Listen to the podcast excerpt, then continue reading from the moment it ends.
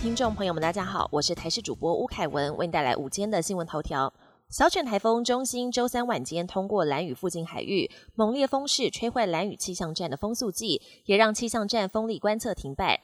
中央气象署表示，蓝屿气象站周三晚间九点五十二分观测到的强阵风，换算为普氏风级的最高十七级以上强度，刷新台湾气象史最强阵风纪录。而小犬台风后续跟地形交互作用，也不排除会再出现不规则移动情形。但眼墙还没有遭陆地破坏前，都会带来破坏性的强风，达阵风十四级或平均风十二级。台东南段跟恒春半岛都可能受到猛烈强风的影响。尽管台风昨天尚未登陆，但外围环流已经为东部带来雨势。宜兰三星葱也因为台风价格飙涨，台北批发市场每公斤拍卖价上扬到两百三十元。昨天许多葱农也因为担心青葱因台风损伤泡烂，纷纷抢着采收。根据台北农产运销公司统计，昨天蔬菜每公斤平均批发价四十四点八元，品质最好的小白菜每公斤平均批发价六十二元。A 菜七十八元，地瓜叶七十五元，零售市场菜价同样维持高点。食药署查获有业者进口美国猪肉，却把产地标示成加拿大或英国猪肉出售，让不少民众相当气愤。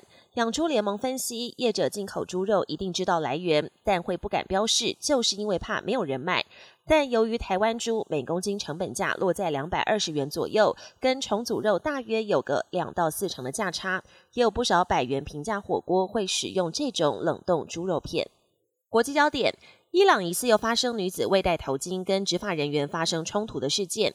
一名十六岁少女搭地铁进入车厢时，疑似因为没有戴头巾，遭执法人员纠正，最后倒地昏迷。目前少女人在加护病房，情况危急。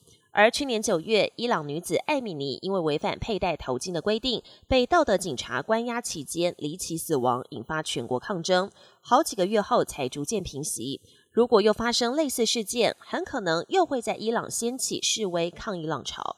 泰国曼谷暹罗百丽宫购物中心十四岁枪手造成两死五伤的惨剧，被捕之后，少年已经被控预谋杀人、非法持有枪械等五项罪名。警方先前表示，嫌犯声称在犯案当天精神崩溃，不过法院拒绝将他拘留在心理健康机构，而是下令将他送入少年关护所，将接受精神鉴定。纽西兰在新冠疫情期间强力锁国，终于在今年八月正式解除所有防疫限制。不过，当地的观光业却还没有完全复苏。今年七月的外国游客人数比疫情前少了百分之十六。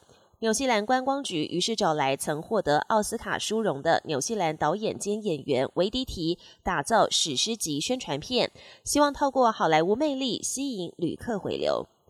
本节新闻由台视新闻制作，感谢您的收听。更多内容请锁定台视各节新闻与台视新闻 YouTube 频道。